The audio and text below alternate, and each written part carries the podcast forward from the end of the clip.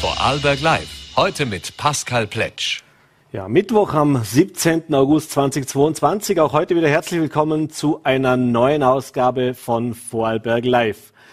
Während die Rechnung für den Einkauf momentan von Woche zu Woche zu steigen scheint und ohnehin schon bei vielen Vorarlbergerinnen und Vorarlbergern Besorgnis auslöst, der Blick auf den Herbst, was das Thema Heizen und Strom anbelangt, für weitere Sorgenfalten sorgt, gibt es ein Thema, das so langsam, schleichend, aber doch immer mehr auch wieder aufkommt. Das ist das Thema der versteckten Preiserhöhungen bei vielen Produkten.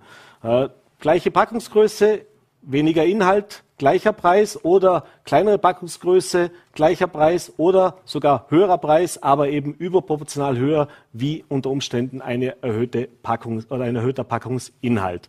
Was es damit auf sich hat, wie groß dieses Problem tatsächlich ist, ob das auch schon in Vorarlberg angekommen ist, darüber freue ich mich jetzt sehr, mich unterhalten zu können mit Franz Valandro vom Konsumentenschutz der Arbeiterkammer Vorarlberg. Schönen guten Abend und herzlich willkommen bei Vorarlberg Live. Guten Abend, danke für die Einladung. Ja, fangen wir mal damit an, wie sieht's denn bei Ihnen aktuell überhaupt mit der Arbeitsbelastung aus? Ich nehme an, Anfragen wird's genügend geben. Die Menschen sind verunsichert. Äh, ich habe es gesagt, die Inflation, die Preissteigerungen in allen Bereichen eigentlich sind ein Riesenthema und die Sorge natürlich, wie es weitergeht, auch. Äh, ist das so bei euch oder bei Ihnen schon angekommen? Ist das merkbar? Hat da auch der ja, Bedarf, die Anfragen zugenommen?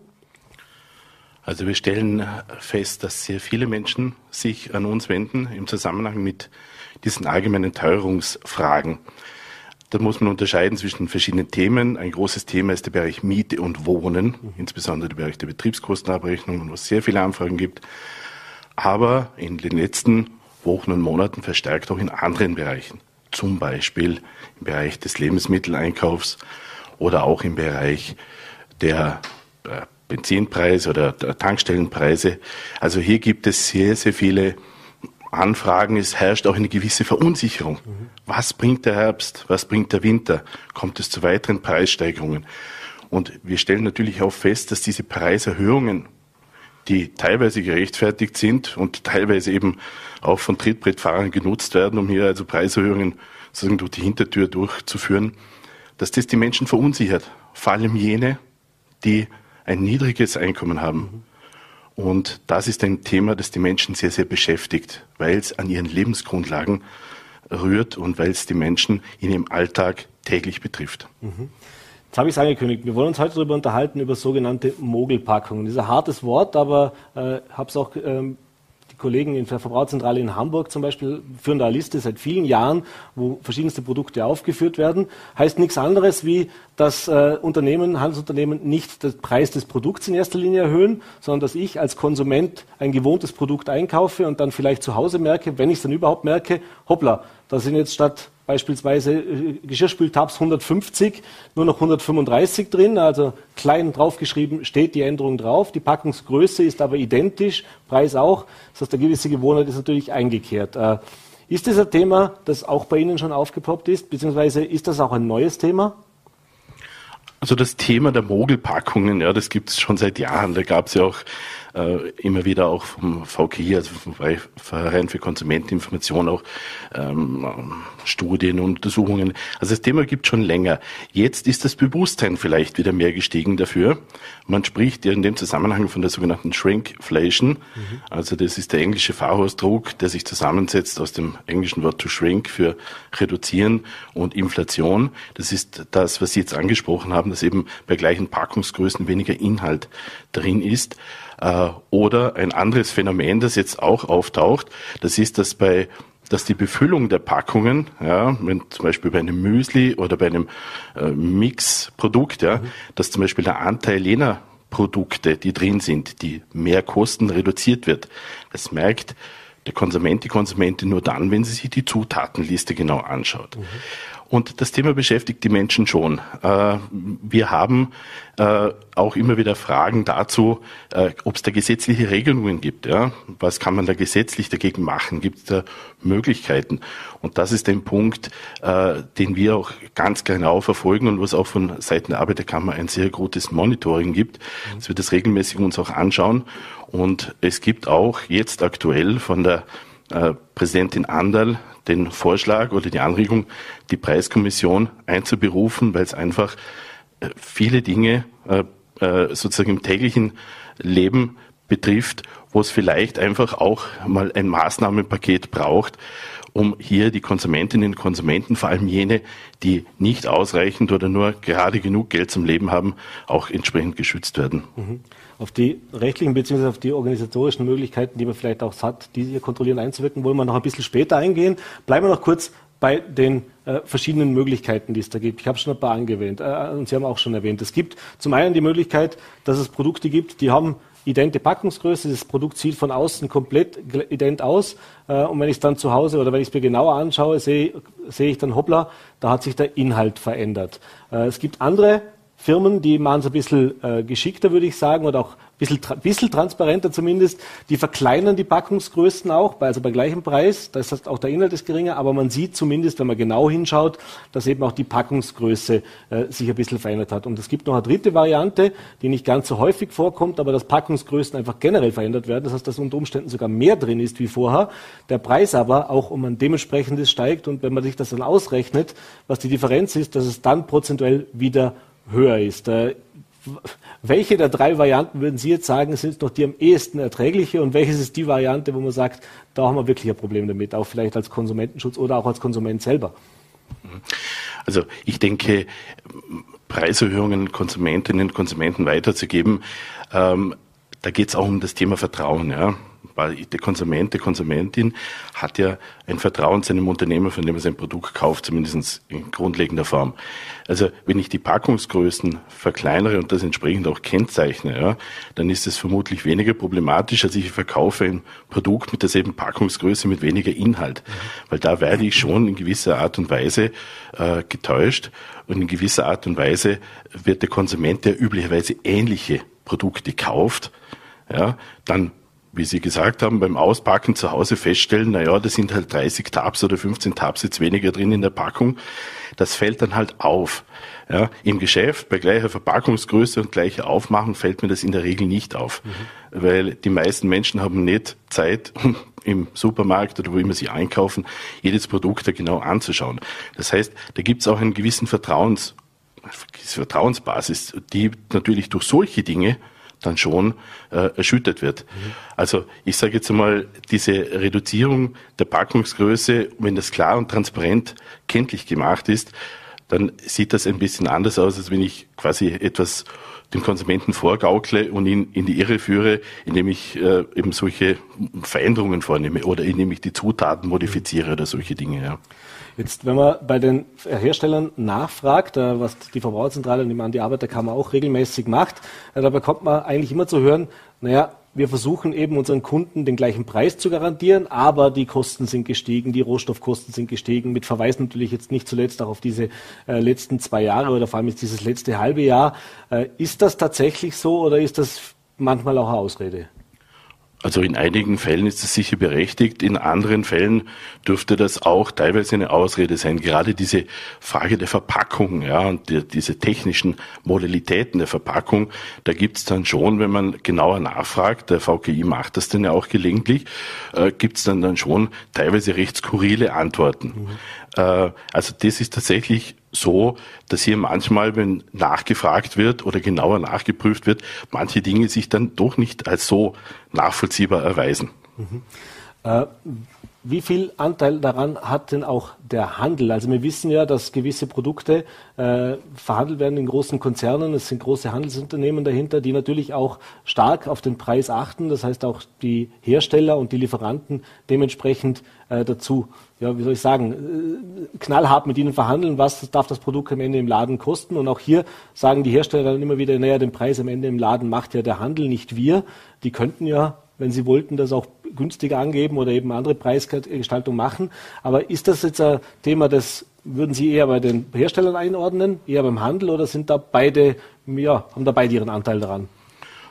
Äh, also ich gehe jetzt mal schon davon aus, dass beide letztendlich profitieren und letztendlich die Konsumentin, der Konsument, der das Produkt kauft, auf jeden Fall halt derjenige oder diejenige ist, die quasi für diese Preissteigerungen aufzukommen hat. Ja. Wie das dann konkret zwischen Produktionsunternehmen, Hersteller und Handel aufgeteilt wird, das wird vermutlich in internen Verträgen schon festgelegt sein. Ich gehe jetzt halt einmal davon aus, ja, dass äh, der Handel bestimmte Dinge abfangen möchte, mhm. weil der Handel ein Interesse hat, Produkte zu verkaufen. Ja. Aber da in diesem Umfeld gibt es natürlich viele verschiedene Punkte, die man da berücksichtigen muss. Muss man im Einzelfall natürlich auch anschauen. Letztendlich äh, wird für den Konsumenten, für die Konsumentin halt transparent, wenn sie das Preisschild anschaut und halt feststellt, wie wir es jetzt aktuell auch sehen in aktuellen Umfragen der, der Arbeiterkammer und auch anderer Einrichtungen, dass die Preise halt in einem Bereich steigen, der durch erhöhte Produktionskosten oder ähnliche Dinge nicht oder nicht ausreichend begründet werden kann. Mhm. Jetzt gibt es eben auch das Thema der, des, des, des Packungsmogelns sozusagen. Das ist auch ein Thema, das jetzt nicht neu ist. Das hat jeder schon mal erlebt. Man kauft eine Packung Chips. Äh, die Packung hat eine gewisse Größe und da merkt man beim Aufmachen spätestens oder wenn man mal hingreift, da ist mehr Luft wie Inhalt in dieser Packung. Äh, wie, ich meine, die, die, die Unternehmen sichern sich natürlich rechtlich ab. Das heißt, sie schreiben auch die, die Größen und die, die Inhalt immer sichtbar drauf, wenn man genau liest. Äh, manchmal nicht allzu sichtbar in der Vorderseite, sondern irgendwo hinten im Kleingedruckten, aber es steht zumindest drauf. Das heißt, rechtlich wird es jetzt mal da eher schwierig sein bei vielen dieser, dieser Preiserhöhungen. Aber was, was macht denn das auch äh, ja, mit den Konsumenten, wenn man jetzt, wie gesagt, äh, sieht, äh, ich habe jetzt eine Packung und die besteht zur Hälfte aus Luft, äh, würde ich jetzt meinen, bedeutet doch auch einen höheren logistischen Aufwand, bedeutet einen höheren Transport. Also in Summe muss es sich lohnen, sonst würden sie es nicht machen, aber in Summe ist es ein verbranntes Geld, weil ich dann natürlich mehr Lagerplatz brauche etc. pp, um am Ende weniger Produkt beim Konsumenten anzukommen. Es ist zweifellos so, dass diese Verpackungsmodalitäten äh, immer wieder Gegenstand von von Prüfungen sind. Äh, die rechtlichen Möglichkeiten sind halt hier sehr beschränkt, weil, wie Sie richtig sagen, wenn das ordnungsgemäß ausgewiesen ist, dann habe ich äh, nur sehr beschränkte Möglichkeiten, hier rechtlich vorzugehen äh, oder das rechtlich prüfen zu lassen. Ähm, und das Ganze basiert natürlich wie gesagt, noch einmal auf dem Thema, wenn ich als Unternehmen äh, solche Produkte herstelle und der Kunde so ein Produkt kauft und dieses Produkt öffnet und dann eben feststellt, dass der Inhalt weniger ist oder die Packung unglaublich groß erscheint, der Inhalt dagegen äh, de facto sehr wenig ist, dann wird er halt unter Umständen dieses Produkt nicht mehr kaufen. Ja? Äh, das ist, äh, es ist natürlich schwierig darum, weil äh, diese großen Hersteller, ja, die, die, die diese Produkte eben herstellen, äh, natürlich eine größere, größere Marktsteuerung haben. Aber für den einzelnen Konsumenten, wenn ich so ein Produkt kaufe, ja, dann überlege ich mir halt zweimal, ob ich das Produkt noch einmal kaufe. Mhm. Mhm. Das also und dies und das ist eine dauerhafte Geschichte, ja, weil die Menschen merken sich solche Dinge. Mhm. Ja, und wenn das eine kleinere Anzahl an Menschen ist, macht es vermutlich wenig aus. Wenn das eine größere Anzahl von Menschen ist, dann wird es unter Umständen dann schon irgendwann einmal relevant. Mhm. Inwieweit ist denn das auch ein Thema, sage ich jetzt mal, der Nachhaltigkeit? Das ist ein großes Thema, über das wir sprechen. Äh, ist das noch nicht angekommen, beziehungsweise ist das vielleicht auch, oder wäre das ein Ansatzpunkt auch, um vielleicht ein bisschen mehr Druck auf die Politik, auf die Rechtsprechung zu machen, dass man sagt, wir können hier nochmal den Hebel ansetzen und dem entgegensteuern? Mhm. Also das das ist auf äh, der einen Seite ganz klar, wenn ich äh, derartige Großverpackungen nehme, ja, üblicherweise dann auch sehr viel Plastik enthalten, dass das aus ökologischer Sicht und äh, allen damit zusammenhängenden Aspekten jetzt nicht unbedingt vorteilhaft ist. Andererseits gibt es auch Beispiele, äh, dass Unternehmen äh, scheinbar umweltfreundlichere Verpackungen verwenden, ja, wo man aber dann, wenn man es genau hinterfragt und genau prüft, feststellt, dass diese angeblich umweltfreundlichere Verpackung erstens möglicherweise einen geringeren Produktinhalt hat und zweitens, wenn man es äh, dann äh, sozusagen den ökologischen Fußabdruck nachverfolgt, feststellt, dass das gar nicht so nachhaltig ist. Mhm. Und ähm, Natürlich wird es hier möglicherweise äh, auch in Zukunft ein Umdenken geben müssen und es kann nur auf politischer Ebene passieren, weil die rechtlichen Möglichkeiten in dem Bereich sind relativ eingeschränkt. Mhm. Es gibt vereinzelt Fälle, bei denen man ähm, gegen Unternehmen vorgehen kann. Es gibt ein aktuelles Beispiel, wo der Verein für Konsumenteninformation, ein österreichisches Unternehmen, äh, geklagt hat, weil eben äh, in Bezug auf die Packungsgrößen hier äh, sozusagen äh, der Eindruck erweckt wurde, es wäre von einem Produkt gleich viel drin äh, wie in einem anderen Packung von, von einem anderen Produkt. Aber das sind Einzelfälle. Das mhm. sind Einzelfälle. Und vor allem braucht es dafür auch natürlich einen gesetzlichen Rahmen und der fehlt im Moment. Mhm. Das heißt also, dieser Appell an die Politik, nicht nur wegen der Nachhaltigkeit, sondern eben auch wegen der Täuschung, geht auf jeden Fall raus.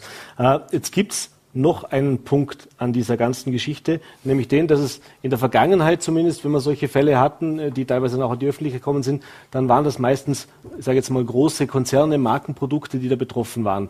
Und äh, Discountermarken, die Eigenmarken waren davon in der Vergangenheit zumindest eher weniger betroffen. Jetzt, äh, was ich zuletzt gehört habe, ist, dass es jetzt offensichtlich auch in den Discountern angekommen ist. Das heißt, dass, dass diese vermeintlichen günstigen Eigenmarken äh, ja, mit dem gleichen den gleichen, mit der gleichen Vorgehensweise arbeiten.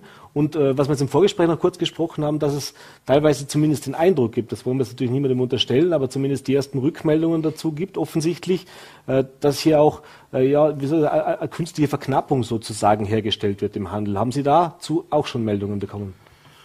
Also, dass sich diese Erhöhungen äh, durchziehen, auch bei den Discountern, ähm, das ähm, kann man natürlich aus den aktuellen Studien auch ablesen. Man sieht das auch auf, auf Basis dieser äh, Monitoring-Studien, ähm, die, die wir auf Bundesebene betreiben. Äh, was tatsächlich ein Thema ist, das war jetzt in den letzten Wochen schon in einigen Rückmeldungen, dass Produkte, äh, und zwar nicht nur bei den Discountern, sondern auch bei den sozusagen äh, großen Handelsketten, äh, die jetzt nicht in dem Segment tätig sind, dass bestimmte Produkte nicht oder nur eingeschränkt verfügbar sind. Mhm. Und da haben wir dann wieder das Problem, dass ein Verbraucher, eine Verbraucherin, die in den Supermarkt geht und möglicherweise nach einem günstigen Produkt Ausschau hält, dieses Produkt dort nicht findet. Mhm. Aus welchen Gründen auch immer. Und dadurch auch quasi gezwungen ist, mhm. ein teureres Produkt zu kaufen. Mhm. Äh, also das ist schon auch den Rückmeldungen der Konsumentinnen und Konsumenten in Vorarlberg ersichtlich, dass das ein Thema ist. Und hier kommt auch dieser Aspekt noch einmal zum Tragen, dass diese Teuerungen oder diese quasi dieser Zwang, ja, ein, ein, ein teures Produkt zu kaufen, für Menschen mit niedrigerem Einkommen natürlich eine erheblich größere Belastung darstellen als für Menschen, die über ein ausreichendes oder gutes Einkommen verfügen. Und diese Rückmeldungen bekommen wir schon dass sozusagen bestimmte Produkte, äh, Eigenmarken eingeschränkt, nicht oder nur verzögert verfügbar sind. Mhm. Jetzt haben wir vorgehört, wie gesagt, rechtlich ist das eine ganz, ganz schwierige Situation, dagegen vorzugehen. Aber gibt es klare Fälle, wo man sagen kann, da liegt eine Täuschung im Sinne einer, einer Kundentäuschung vor, die dann auch justiziabel oder, oder unter Umständen eben auch äh, ja, marktrechtlich äh, bewertet werden kann. Ich bringe Ihnen ein Beispiel. Äh, ich habe von einer deutschen Influencerin gesehen, äh, die kauft seit Jahr und Tag dasselbe Klopapier. Ein Thema, das wir seit Corona natürlich äh, groß kennen. Und äh, 200 Blatt, äh, dreilagig, wunderbar, ist nach wie vor 200 Blatt dreilagig. Und dann hat sie diese beiden Klorollen, da gibt es ein Video, ein wunderbares Social Media Video dazu, stellt diese beiden Klorollen nebeneinander und die neu gekaufte ist deutlich dünner wie die alte. Obwohl, wie gesagt, 200 Blatt, dreilagig müsste dasselbe sein. Wenn man jetzt die Blätter abreißt vom Klopapier, sieht man, dass die, neuen, die neue Rolle einfach um 2 cm oder 1,5 cm kürzer ist. Das heißt, das Blatt Anzahl ist zwar gleich, aber das Blatt wurde gekürzt. Ist das nicht schon ein Fall, wo ich sagen muss, naja, das geht fast zu weit? Oder klar, das war in Deutschland, diese andere rechtliche Einschätzung ist immer schwierig, aber was würden Sie jetzt sagen, wenn Sie sowas als, als äh, in die Konsumentenberatung bekommen? Mhm. Also wir haben in Österreich ein Instrument, äh, nämlich das Gesetz gegen den unlauteren Wettbewerb, mhm. das UWG. Und in diesem UWG sind verschiedene Tatbestände angeführt. Ein Tatbestand oder ein äh, sozusagen ein Thema, das dort eben umfasst ist, ist Täuschung, ja, wenn man Kunden über bestimmte Dinge hinwegtäuscht. Nun ist dieses UWG ähm, in solchen Fällen und Umständen anwendbar. Aber es kommt natürlich immer im Einzelfall darauf an. Und das UWG gibt hier schon Möglichkeiten. Aber die Möglichkeiten sind, sage ich jetzt mal doch, in gewisser Weise eingeschränkt. Mhm. Ja, dann gäbe es noch das Preisgesetz quasi, ja, das aber ein sehr, sehr breiter Rahmen ist und der in dem Fall nicht die Preise an sich regelt, sondern nur sozusagen die generellen, äh, den generellen Umfang berührt. Aber es gibt ähm, sozusagen durchaus, wenn man im Einzelfall das hernehmen würde und sagt, man findet jemand, der möglicherweise hier engagiert eingreift und sagt, das, das schaue ich mir an, ja, und ich versuche das nach den Gesichtspunkten des UWG mhm. zu prüfen, dann besteht unter Umständen schon Möglichkeit, dass man hier was durchsetzen kann. Ja. Also das UWG, das wir in Österreich haben, bietet eingeschränkt, aber doch Möglichkeiten in solchen Fällen zumindest einmal eine Prüfung einzuleiten. Mhm.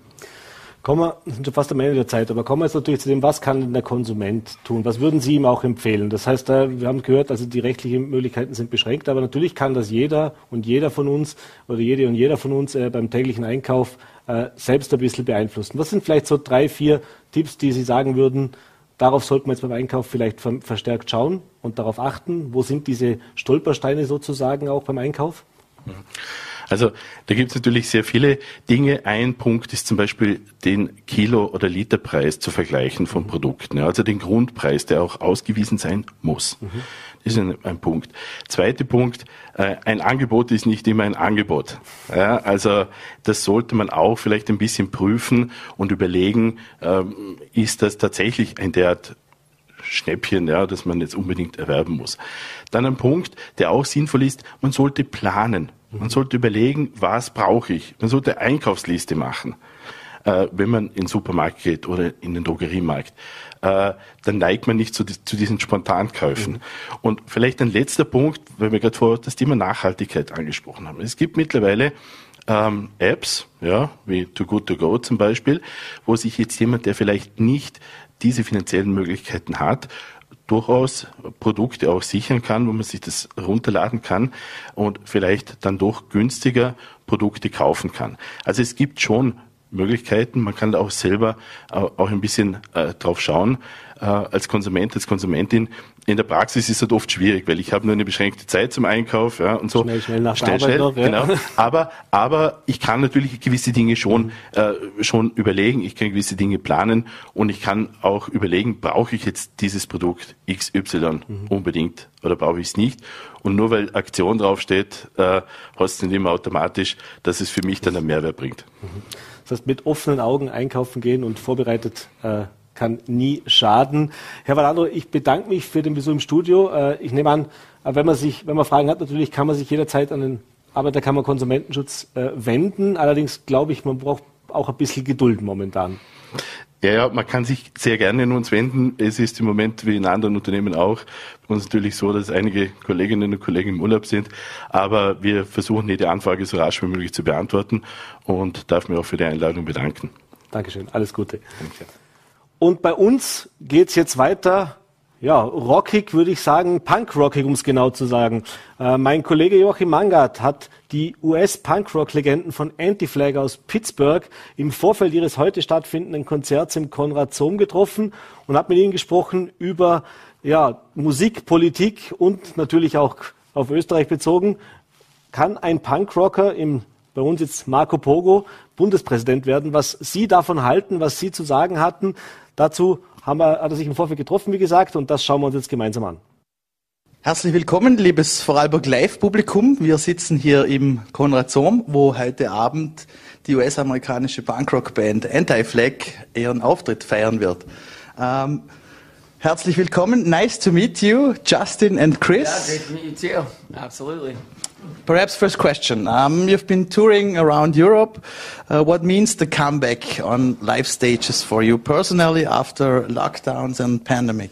Feels great. I mean, every show feels like a celebration. Every show feels like a party. And also, you know, with our band, we we started the band to start a community. You know, it wasn't just about playing music, even though we're very passionate about playing music too. And you know, shows are a place where you build that community, and it's it's where you remind people that care about more than just themselves. People care about the planet, care about making the world a better place. It's an opportunity to remind them that they're not alone. And it's an opportunity to remind ourselves that we're not alone. Mm-hmm. So it's just felt great getting back out and playing those shows and making those connections. Mm-hmm. Uh, perhaps, Chris, was it uh, sort of a strange feeling when you came back in front of a lot of people? No, um, uh, it was it was a far greater uh, strange feeling to be at home um, because this is the thing we've been doing our whole lives. So, playing a show and doing doing the show, communicating with an audience, expressing the frustrations of all of the things that have happened, the chances that we had for humanity to come together through the pandemic, only to see greater disparity in wealth between those that have and those that have not. Um, those things were really frustrating for us to see, especially where we're from, the the police killing uh, uh, in Minneapolis and the Black Lives Matter movement really gained steam, and then us not being able to perform and hold shows where we communicate our frustrations about these things. That was strange. Um, so yeah, I mean. Uh, I've I've been in the band for 25 years. The band's been together for 28 years, 29 years actually now. Um, we've never taken that much time off in our history, so that was strange. So uh, uh, uh, all the other stuff, you know, coming back, like we make mistakes. We um, are human. Uh, our band is real. Um, so that part being uncomfortable, that part's nothing new to us. The the part that was new was was really feeling isolated and feeling uh, separated from that community. Uh, you're talking about history. Um, you've been together a very long time. Um, uh, how would you say uh, what has changed since the beginning? Perhaps also in the punk rock movement and in the culture. Mm -hmm. yeah, a lot has changed. Yeah, yeah, definitely. I mean, it's. I think that actually you know, there is a pretty solid understanding of what this community is about at this point. I mean, when we started and we were like young kids in our scene in Pittsburgh, like there were like Nazis in the punk scene, you know? That doesn't exist anymore. Like we drove that out, you know, because we didn't want that fucking bullshit in our scene. We wanted we wanted a scene based on equality and respect and uh, people taking care of one another and, and working to make the world a better place. And so, you know, now you go to a punk show, like, that's pretty understood. And I, and I think that that has a lot to do with, like, the last generation of bands that kind of set a standard and said, hey, this is what this is about. And if you're, you, don't, you, don't, you don't believe in that, you, you don't, you're not welcome here. Yeah. Mm-hmm. And that, that was really important. And I think that it's important now. we see this rise of a neo-fascism around the world. I think it's more than ever uh, important to stand up and make that statement and let that be known. You know what we stand for in the world that we're fighting for. Mm-hmm. And I also I think on a superficial level, a lot has changed because of the internet. You know, we we were talking about this um, just last night because we're releasing new music, and mm-hmm. someone asked us, "Is it harder to perform new music now?" Um, because you know you've got this catalog of songs that people want to hear, and then you play a new song for them, and does you know does it kill the vibe of the show? And honestly, I mean, when we first started touring, there was no internet, so you needed people to actually own a physical copy of your album to know what your band sounded like and what your songs were. So we've been playing songs for people that don't know what they are for a really long time. We've had a lot of practice in that. I've, you know, for a lot of people in newer bands that maybe have one album that they streamed on the internet and then the next album is coming out, I'm sure that's an uncomfortable experience for them. But because we had to travel all over the globe hoping that there was a record store in that city that sold our record. Um, having there wasn't. Yeah, and, and, having the internet now, I mean, people have access to our ideas and our, our art instantaneously. So um, that's a big difference from where we started to where we are now. Mm-hmm. Um, you said it. I uh, just released three new songs, or two or three, three, two, two new songs. Um, 2020 Vision was your last, uh, latest album. Um, will you come back to studio, and uh, what what can we expect? More to come? Yeah. So so um, the first two songs we released are from an album that will come out January 6th. Uh, I think with Rise Against was yeah also yeah yeah. So the newest song has Tim from Rise Against and Brian from Bad Religion on it. Um, actually, I believe seven of the 11 songs on the album have some friends of ours from other bands on them. And that was really important to us. I mean, we didn't want to write an album during the pandemic, during the lockdown, because we, we, we felt that it would be documenting a period in our time that was very uh, antithetical to what the band is about. We wanted to be able to have the ability to share the ideas with people uh, in a room. And if we were holding on to them ourselves and we only made the record ourselves, that that's not what anti-flag is about. So Yeah, like with, when you have a guest come in, again, that's showing the community of, of the entire community. It's not it's not just about the four of us in our band. It's about much more. And, the people who are guests on it, they're cut from the same cloth as us, you know. And I think it's a, it's it's an opportunity when you have a guest like that to express that, you know, to a, to a large audience. So, so you know, when we were writing this album, it was feeling very collaborative, and we had this idea that we were going to slowly release music, but release it sooner than usual. Because usually you finish an album and you sit on it for about six months to a year, and then you release two songs, and then the third month the album is out. We're doing it backwards. We finished the album in May, at the end of May, and July we released the first song, and we're gonna essentially release a song a month until it comes out in January. And um, that's kind of a knee-jerk reaction to the pandemic and the last album 2020 vision. It came out in january. We played like 20 shows on it and then we were locked down for two years. So um, to kind of protect us from that and to try something different uh, we're releasing music faster uh, and, and, and trying to share these ideas when the opportunity's in front of us.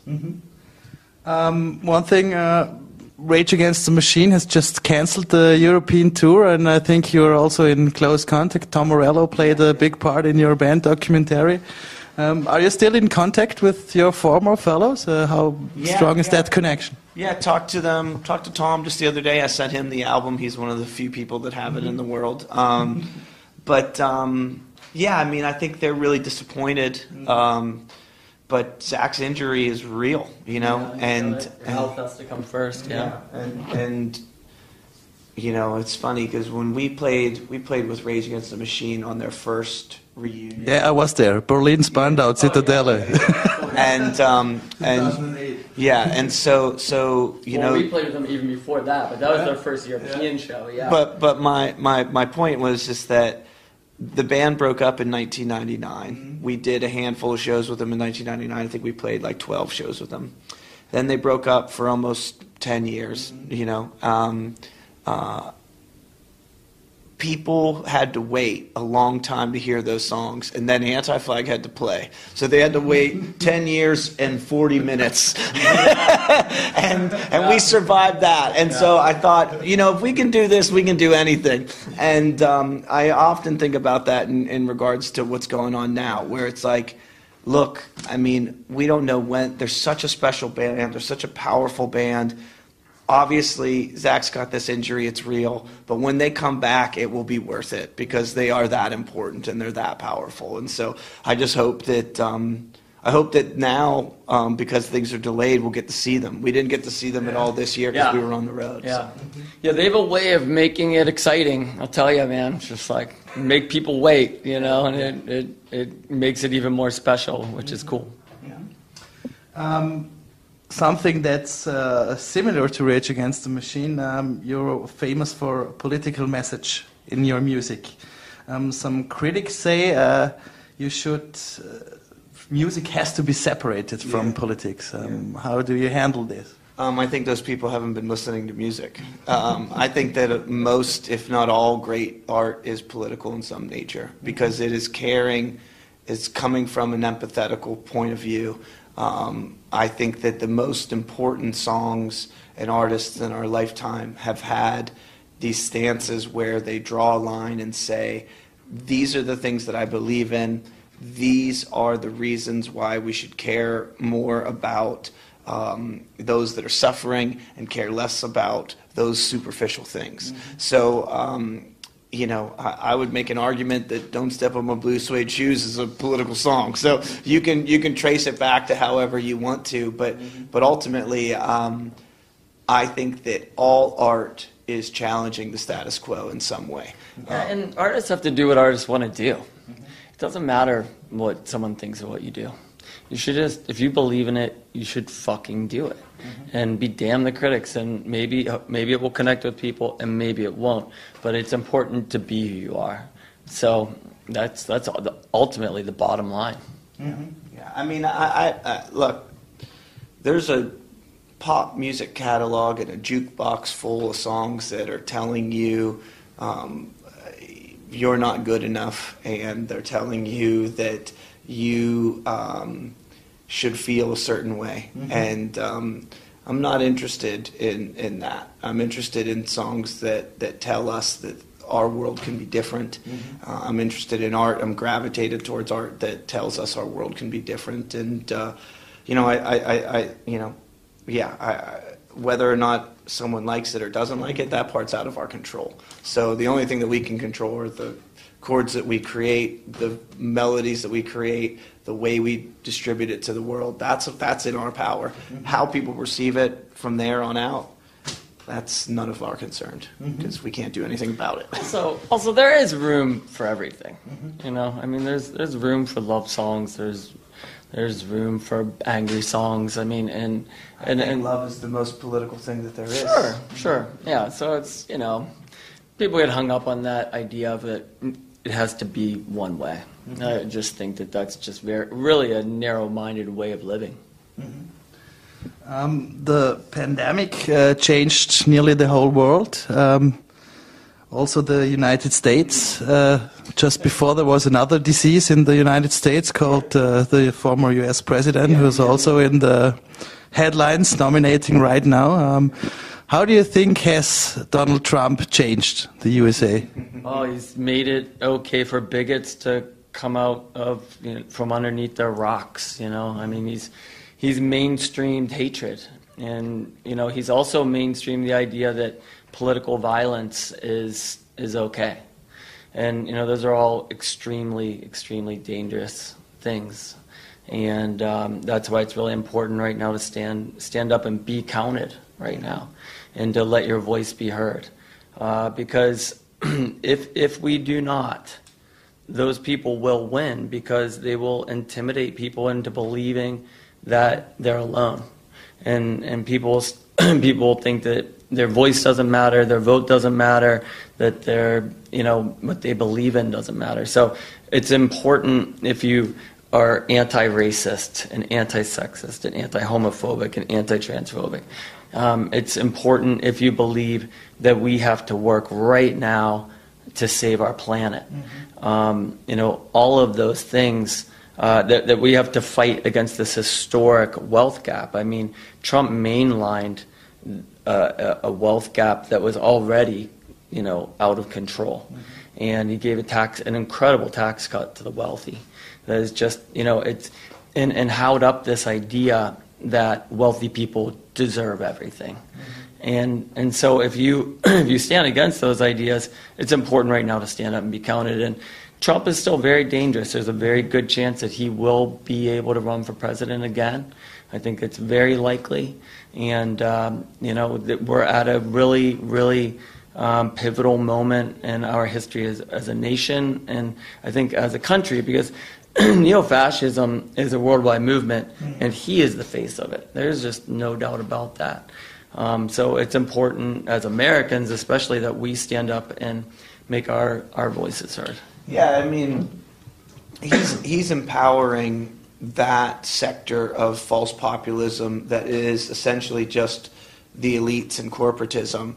Um, he's empowering around the world. So I, I think that uh, America was always a dark and violent place. I mean, it's born out of that violence. Um, and so I think that what he's been able to do is to tap into the infrastructures and exacerbate them and use those dog whistles that Justin's talking about to really mobilize an army of white Christian ultra nationalist extremists mm-hmm. um, to essentially hijack the politics of America. Um, they were already kind of running it behind closed doors, and now they're mm-hmm. just out in the open. And so it's a it's a very scary moment. Um, I think that that you know I'm not sure which way it's going to go. Um, I have a lot more hope coming out of this summer where we were able to travel again and able to meet people and able to have conversations with people who feel the same way we, that we do and are, are as worried and uh, as willing to fight as we are. Yeah, a lot of motivated people right now, Yeah. and that's that's important to see. Because when you see people who are motivated to fight neo-fascism, you get motivated, and and so that's that's where I think like a show is important, even if you're like, you know, some people are like you're preaching to the converted. Like, no, actually, this is a chance for people to come together to remind each other that there's people who will have their back. That's really important. Um, a few years ago, uh, you were also taking part in the student riots in Austria in the Audimax. Were they riots? A sort of a, a protest, yeah, sort of protest. we were there, yeah. Yeah. Um, and uh, right now, um, we also have a campaign for the presidency of Austria, and one of uh, the candidates is Marco Pogo. He's uh, the singer of the most famous Austrian punk rock band Turbobier, Okay, yeah, and yeah, he's yeah. uh, made a lot of headlines right now, and he's also uh, um, a a doctor, and he's also running a beer uh, imperia, and he's very uh, competitive. And um, what do you think? How about uh, a punk rocker in in the role of a president? As long as it's not one of us, we're okay with it. I'm sure that it'll do great. Amen. Amen. Yeah. Yeah, yeah. but, um, unfortunately, we don't know too much about him, but he sounds he sounds Yeah. very Sounds interesting. cool, Yeah, yeah. yeah. But yeah, don't want to say too much because we don't know. Yeah. But again, neither of us should be president of Austria or anywhere.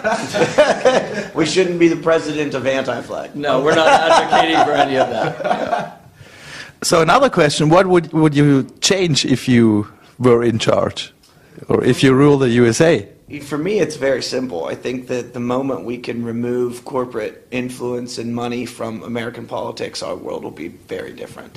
Um, so I think that you It's a realistic starting place. yeah, it you, really is. you don't have to change too much, but if you make it illegal for the corporations to lobby and pay for politicians, if you overturn Citizens United, if you do these things that take that corporate influence out of American politics, and then you'll have people running for office who actually care and want to spend tax dollars on fixing roads and bridges and things like that, and not um, uh, not you know attacking. Um, uh, the most vulnerable, Exactly, which is yeah. usually you know The poor the and- poor and immigrants. Yeah. you know, and and ultimately, like with American politics, just because of corporate money that's allowed to come in and get behind a candidate.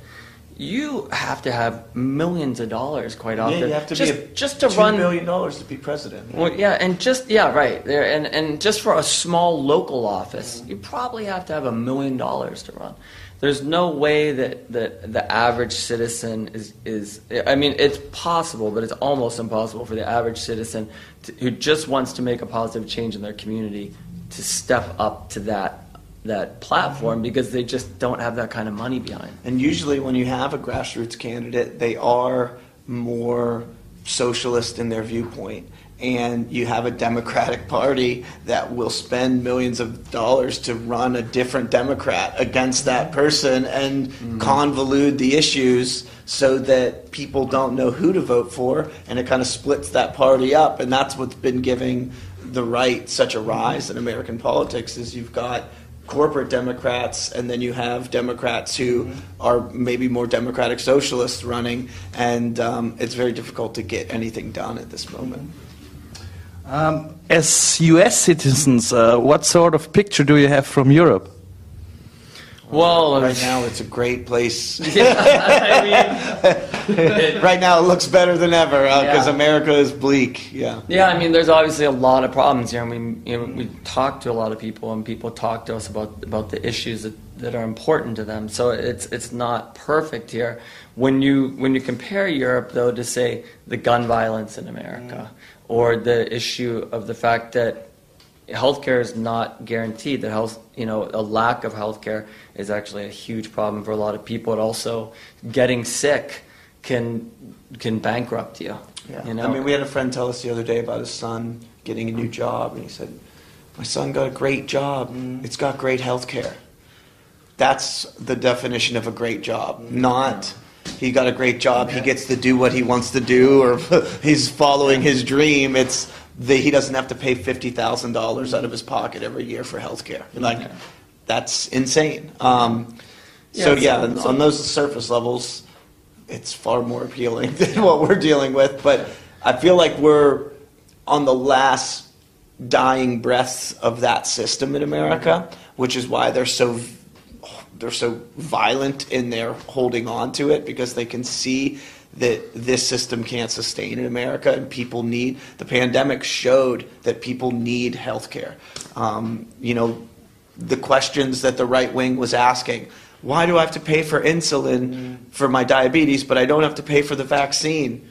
That's a great question. You shouldn't have to pay for either. Not, you know, uh, painting the vaccine as the problem. You know, so I think that, um, uh, uh, yeah, uh, there's a lot of reasons why, as we tour through Europe now, th- at the height of the gun lobby holding power over American politics. You don't walk into the stores here and wonder where the exit is because someone's going to start shooting the place. You do that when you go into the grocery store in America, and that's a sad world to live in. Um, Yeah, and so the contrasts are just we we're just as Americans being here, we're seeing these contrasts, and it's it's it's wild. It's really an eye opener. Yeah. Mm-hmm. So uh, let's change to a good topic. The sound check is starting already. Uh, what can the audience expect of your upcoming show tonight at the Conrad Sohm? We're tired. We're, we're, we're, we're just gonna suck. So- I actually, I actually brought a, a, a film projector and a footage of us playing a good show. We're just going to play that. Yo, watch this. Yeah. Peace. No, honestly, um, that has been the incredible thing is that we are at eight and a half weeks of tour, 63 days. Making up like shows for from two years ago. Like Yeah. yesterday's show was booked like about three years Yeah, ago. You know, so- so, so- it's just great to finally play it. Exactly. So there's a lot of energy in the room, and there's a lot of energy from us. Um, we're really grateful to be back on stage again. Like I said, that's the place that we feel most comfortable in the world. So, all And the shows are a party. Like people, they're a celebration, every one of them. And, and our shows, honestly, like the most important thing for us is that everybody has an equal opportunity to have a good time. You know, the people are looking out for each other and watching out for each other. We're looking out in the crowd, making sure everybody's okay. And it's just a, it's a party. Yeah, know, I and that's what we're after. There are far more places in this world where you're told what you can and cannot do. Um, the show for this few hours is a place where people are actually free to be themselves, and that's a unique opportunity in 2022. Um, it's the main goal of any anti-flag show is allow people that freedom to feel comfortable in their own skin. No one's telling you that the pants you're wearing aren't cool enough or the you've got zits on your face so no one's going to love you or whatever you know um, for a few hours all of that stuff that makes us feel at odds with each other and at oftentimes at odds with ourselves uh, that's gone. And um, it's a very liberating experience and there's a lot of power in that liberation and, and hopefully people can then internalize that power in ways to create spaces like this outside uh, of the show. You know where they go to school where they work the dinner table with mom and dad. You, you can change you can change the world that way. Um, it's not necessarily the song that does it it's the people that do it and um, hopefully the people that come here get inspired to do that work because they inspire us to do that work So uh, thank you very much. Uh, really looking forward to the show tonight. Um, Should be a great video. oh yes. So und vielleicht noch äh, damit zurück. Äh, es gibt noch Restkarten. Also das waren Justin und Chris von Anti-Flag heute Abend im Conrad Sohm. Gibt noch Tickets. Klare Empfehlung. Ja, und das war's auch schon wieder mit der heutigen Ausgabe von Vorarlberg Live. Äh, Wie gesagt, Anti-Flag heute um 19 Uhr im Konrad Zoom geht's los. Gibt noch Karten für alle, die auf Rock und Live-Musik äh, stehen und für alle anderen natürlich auch einen schönen Abend. Und wenn Sie mögen, gerne morgen wieder 17 Uhr, Voll.at, VNAT und Ländle TV. Bis dahin, machen Sie es gut.